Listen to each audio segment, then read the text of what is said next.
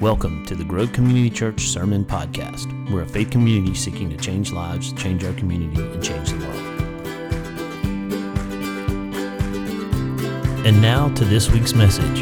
We hope you enjoy it.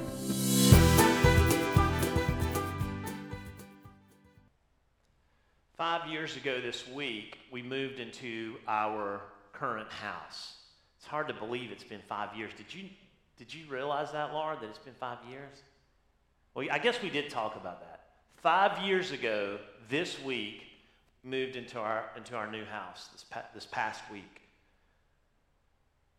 And when we got there, the front yard was a complete disaster. There was a tree, an oak tree, that was growing right out front of our front door, and it was splitting and rotten in the split. And one of those splits was hanging over our house. so, one of the first orders of business is we have to take out this tree. Now, the tree was surrounded by Asiatic jasmine. Does anybody ever dealt with Asiatic jasmine? It is the biggest pain to deal with here. Like, you plant it, and you better be willing to just deal with it the rest of your life. And so there was Asiatic jasmine that was surrounding the tree. At one time, I'm sure it was beautiful. It was hideous because this Asiatic jasmine had spread everywhere. We were finding it up, crawling under the sidewalk and up, you know, up the house kind of thing. It was just a complete mess. Sprawled everywhere. The fingers of that stuff was going everywhere. And this tree, surrounded by Asiatic jasmine, the jasmine was trying to hold back the, ja- uh, the no, Railroad ties were placed in a square around the Asiatic jasmine to hold it and contain it, and that railroad ties had become rotten and crumbling and falling apart. It was awful. The tree had done so much damage to the yard that the grass almost didn't exist. What was there was nothing but weeds and, and dirt and what little grass that did exist was, was not healthy. It was a yard that had been unkept for so long. And, and to sell the house, they did try. They did a, a, as little work as possible, and they planted a few new plants out front, just so that when people walked up, they would say, "Oh, new plants." And there was uh, and there was pine straw that they had put out just haphazardly. It was the yard was was uh, was a mess. And there were trees that were planted too close to the house that hadn't been trimmed in years. There, it, was, it was a disaster.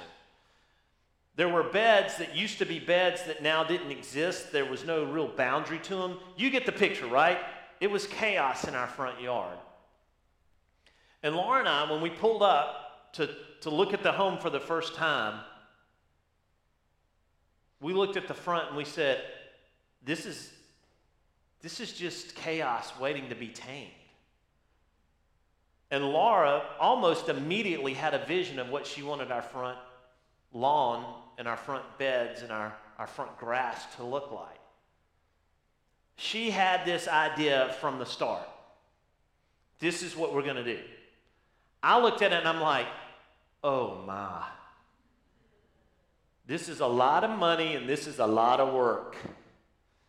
The only thing that did work in the front yard was a sprinkler system that had been put in like 10 years uh, prior by Jeremy Hunt. Isn't that awesome? J Hunt Enterprises. Jeremy Hunt, the only thing that was good about the whole lawn was this, this system that he had put in years ago that still worked and still works today. It was awesome. So I don't know the last time he's even put in a, a sprinkler system. I mean, this has been years and years ago. It's the only thing about the front yard that we looked at and said we could work with. Everything else was a gut job. It was a disaster. It was chaos. It was nasty. But when you walked in the house, there was a lot that we loved. They had already redone so much in the house. We looked at it and we thought, man, we can just, from curb appeal alone, change this house and its value. Today, I want to look at the work of the Holy Spirit in the moment of creation. If you have your Bibles, turn to Genesis 1, and there's only two verses that we're going to read, and I've already read them or said them, quoted them once. These two verses begin the beginning. there has been probably, um, uh, there's, there's no telling how many volumes. There have been literally thousands, if not tens, I'm sure tens of thousands of volumes written just on these two verses alone. We don't have time to delve into the intricacies of these two verses. And you're reading it and you're looking at it and go, uh, it's pretty straightforward, but it's really not. And so I want to take just a minute to do some background so that as we dive into it, you can understand it a little bit better. In the beginning, God created the heavens and the earth. The earth was without form and void, and darkness was over the face of the deep, and the Spirit of God was hovering over the face of the waters. The reason why so much has been written about this is because the language isn't clear in the Hebrew. We don't know if certain words uh, are supposed to have a, a little bit different angle of a meaning. So we're just going to tell you my take on this without diving into the, the real depths of what this could mean. There's about four different things that in the beginning could mean, by the way. Or better yet, uh, more specifically, or more precisely, I should say, there's about four different things that scholars believe, categories of, of, of the time frame that sets up with verse 1. Is verse 1 the very beginning? And then verse 2, uh, uh, there's a gap between 1 and 2. That's called the gap theory. There's a gap between 1 and 2, and that, uh, that verse 2 really describes something that happened after verse 1 and then this gap that we don't know what happened in the gap. That's one of the, that's one of the things. Some people think that, that uh, verse 1 and verse 3 go together and that 2 is kind of parenthetical. I don't want to dive into all the reasons why I believe what I'm about to tell you because it would take the rest of the day and you would be asleep in five minutes. Here's what I believe in the beginning is in the beginning is exactly what it is it's the beginning statement for not only Genesis, but all of Scripture. It's the heading in the beginning. We're going to talk about the beginning here. It's not anything other than that. Like at the beginning of Matthew, when he goes into the, the genealogy, he says, These are the generations. And then he lists the generations. This is in the beginning, God created the heavens and the earth. Now I'm going to tell you what that looks like. So, verse 1 in the beginning. The thing you need to know about this is that God created. Right? That's the theological statement. God created. Now, there's even more volumes written over. Did God create from nothing, ex nihilo? Or did God create from chaos? Verse 2. Again, we don't have time to dive into what I believe fully on that or why I believe what I believe, but I'm going to give you the, the kind of the sketch on that when we get there, okay? But in the beginning, God created the heavens and earth. What you need to know is that this is a statement about how God created. This is what God did to create. God's the one that moves, God's the one that creates, God's the one that is over all of this then I believe that verse 2 moves from, if, if verse 1 is a, is, a, is a general statement for all of Genesis and beyond, then I believe that verse 2 is the heading for what follows in chapters 1 and 2. So, in the beginning, God created the heavens and earth. Big picture, God was the one that existed before all else, and He created everything. Verse 2 then is the earth was without form and void, and darkness was over the face of the deep, and the Spirit of God was hovering over the face of the waters. And then the rest of chapter 1 and 2 dives into exactly what verse 2 means, in a way. That's kind of where I've settled on what I think the breakdown of Genesis 1 is. So, verse 1 says, In the beginning, God created the heavens and the earth. Ex nihilo. There was nothing there, God created. Verse 2, it says, The earth was without form and void. And we're going to get into what those two words mean, form and void, in a second. But you get this idea that it was chaotic and that there was just this big blob of nothingness that was something, and God hovered over it, and then He created. He created out of chaos. Verse 1 In the beginning, God created out of nothing. Verse 2, God began creation out of chaos. I believe that the Hebrew poetry is purposefully vague here because God does both.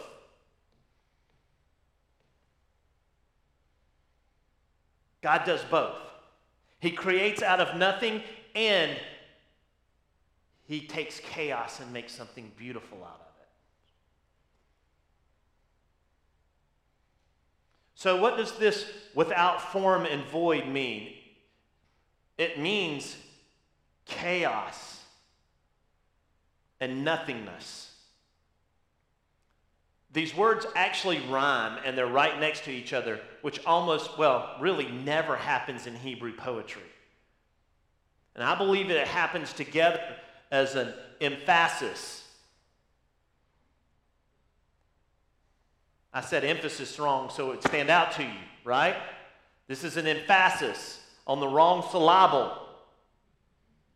I'll let that sink in for a second. It's we're going to rhyme these two words together so it sticks out and you know right away that this is important. That there is nothingness, that there is chaos.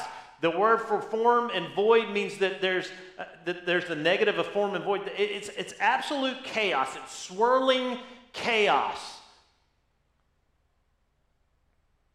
But there was something there. What we don't know, and I can tell you where I am after years of studying this, is we don't know if there was a gap between one and two. That's not what this is trying to tell us. This is trying to tell us that God created, and that as part of His creation, there was this moment where there was nothingness and it was chaos, and God began to bring it together.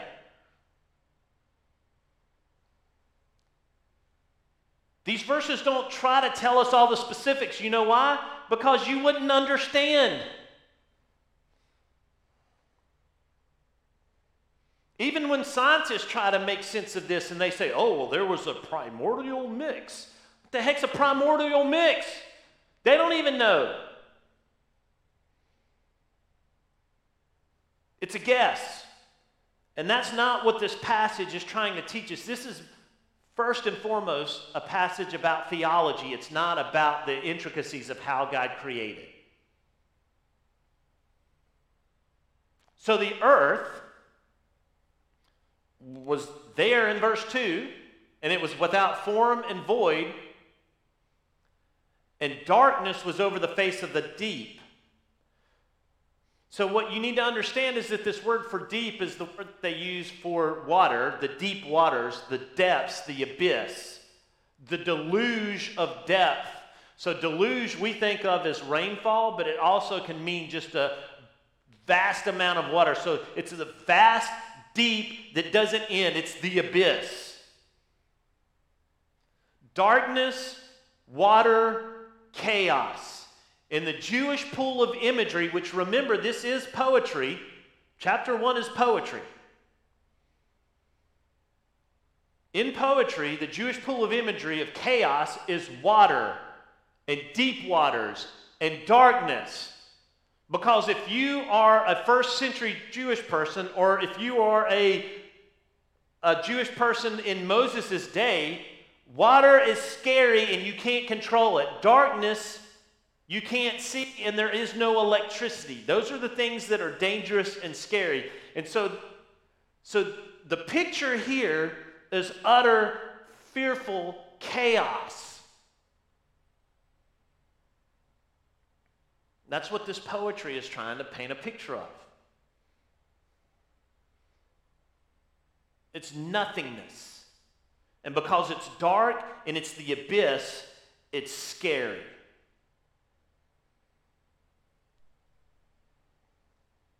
But,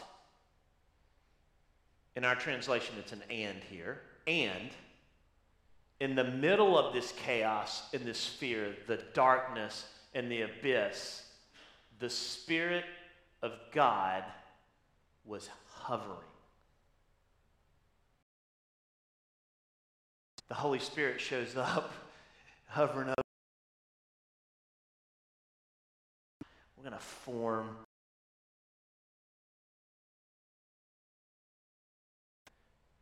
land, trees, plants, and animals, and stars in the sky. And it's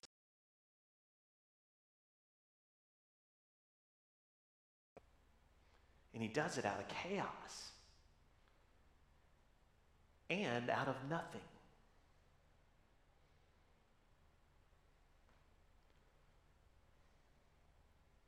This weekend, Laura and I had the opportunity to sneak away for a day, just for, for less than 24 hours, just for a day, over to one of our favorite places on the globe. On 30A, just not far from here. William is an, William's an old, faithful 30A guy from way back when they were bungalows and not bazillion dollar whatever they are now. About 12, maybe 15 years ago, for Laura's birthday, over to 30A. And we stayed in her uncle's, her then uncle's, he has since passed, condo over there for free. And we were poor, young, married couple that was just trying to make it on a pastor's salary. And we went over, and I saved up my money for a long time, and I bought her an art class. And she did an art class with a famous artist of Alabama that many of you probably don't know because she's not real famous here. Her name is Nan Cunningham. And Nan Cunningham would put on a class once a year on 30A at this small little studio. And so Laura went, and she was one of like four people in this class, and it was her and three other people and Nan Cunningham. And they spent, what was it, three days? I think. So it was a day of teaching and then two days of painting. And it was at the end of that, they kind of did a showing. But in the middle of that, at some point, Laura, I, I peeked in to see Laura's painting. It ended up great, but my first view of it was like, oh my. Like, this isn't. Mm. This is bad.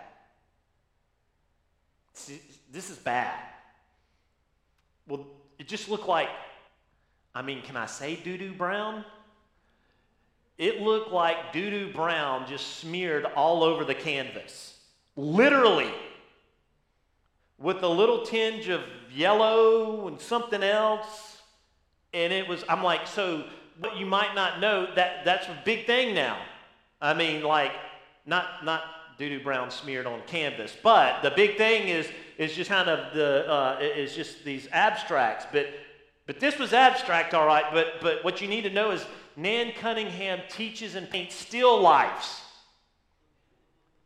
fruit, flowers, pictures, tea sets, you know, those kind of things not abstractness. Here's what I found out later after that first glimpse that every painting that Nan Cunningham does, she starts with a brown, and it's all actually called burnt umber. I later found out. A burnt umber background. And she takes that burnt umber and she swirls it and she mixes it so that, that there's no pattern. It's just kind of chaos on the canvas.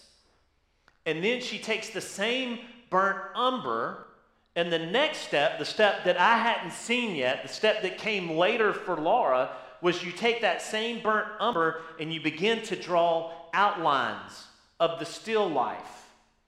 And then, not only do you draw the outlines, you begin to fill in what that still life is, slowly and surely painting the strokes, and the canvas goes from pure chaos to something of great beauty. And her, her canvases sell for a lot of money now. And if you walked in and you saw a Nan Cunningham painting, you'd be like, wow, that's impressive. In fact, I saw one just yesterday of white hydrangeas of a picture uh, uh, in a pitcher of glass. It's beautiful, breathtaking. But that painting, starting with smear, burnt umber swirled all over, and she slowly brought from chaos something of beauty. And for some reason, Siri just tried to uh, give me a definition of smear canvas on my, uh, on my watch. How weird is that? Wow. But she goes from chaos to beauty. And that's the process of what, of what God does he takes nothingness, the blank canvas of history and the blank canvas of your life. And then when the chaos hums and swirls, he begins to draw the outlines. The Holy Spirit begins to fill in the detail. And what goes from just nastiness goes into something of beauty. Guys, that is a perfect portrait of what God is painting in your life. It's what the Holy Spirit does. He creates out of nothing and he creates out of chaos and he brings something of beauty and he tames it, just like a gardener tames it. The wildness of an empty plot of land, just like a gardener brings beauty out of nothingness, the Spirit comes and brings beauty in our life. That's what the Holy Spirit creates. So, if there's anything good and beautiful in this world, the Spirit created it. Even if the hands that knitted it together or painted it weren't His. That's a theology, a deep theology of the Spirit. That if you look out the window and you see something beautiful, it's not that that thing in and of itself emits, emits beauty, it's that there is a force behind it that created beauty from nothing. And that force is the Spirit.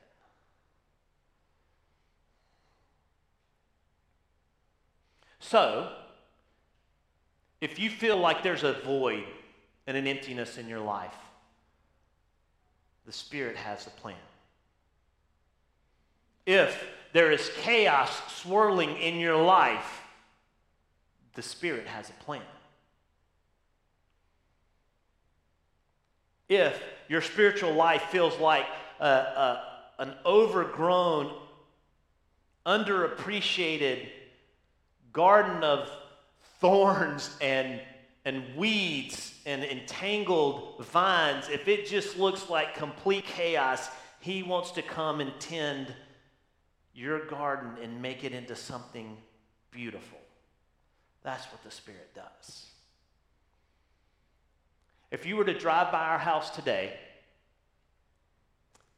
you would see that we don't have a tree right in the middle of our front yard anymore. How? I don't know. I don't know what wizardry she used, but we don't even have Asiatic jasmine out there. If you were to drive by our house today, what you would see instead is a well manicured lawn. One that's been watered one that's been fertilized and lined, one that's full of green and life, and I think it's beautiful. You would see agapanthus growing. You like that, don't you? And if you don't know what that is, it's lily of the Nile. It's just grows tall in this bright blue kind of ball at the top. It's gorgeous. We have we have agapanthus growing, and we have we have because of the because of our, our soil, we have, we have these hydrangeas that are growing these really beautiful, big mounds of the brightest blue with a tinge of purple, but really blue, blue, almost neon blue. You would see, what's the white stuff, Laura? Huh? Lantana, that's it. You would see lantana growing with white blooms. Over on the side, in between our driveway, you would see a blueberry bush brimming over with blueberries that I can't pick because they're really our neighbors.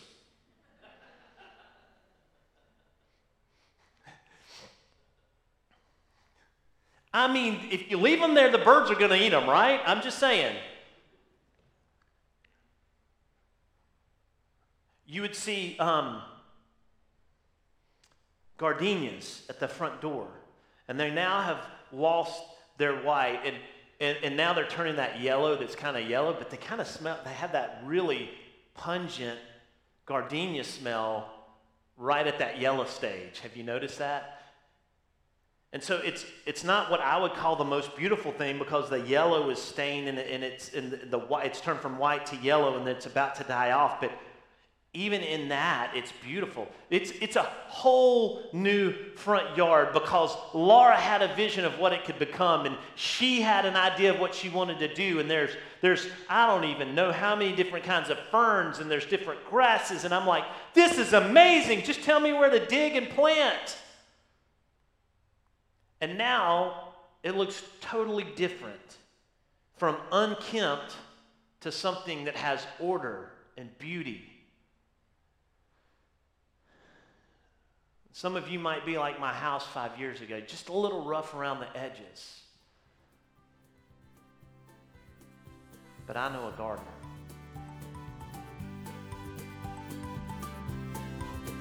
And so do you. We hope you found this week's message meaningful and impactful. And as always, don't just hear it, but put it into practice. Until next time, have a good one.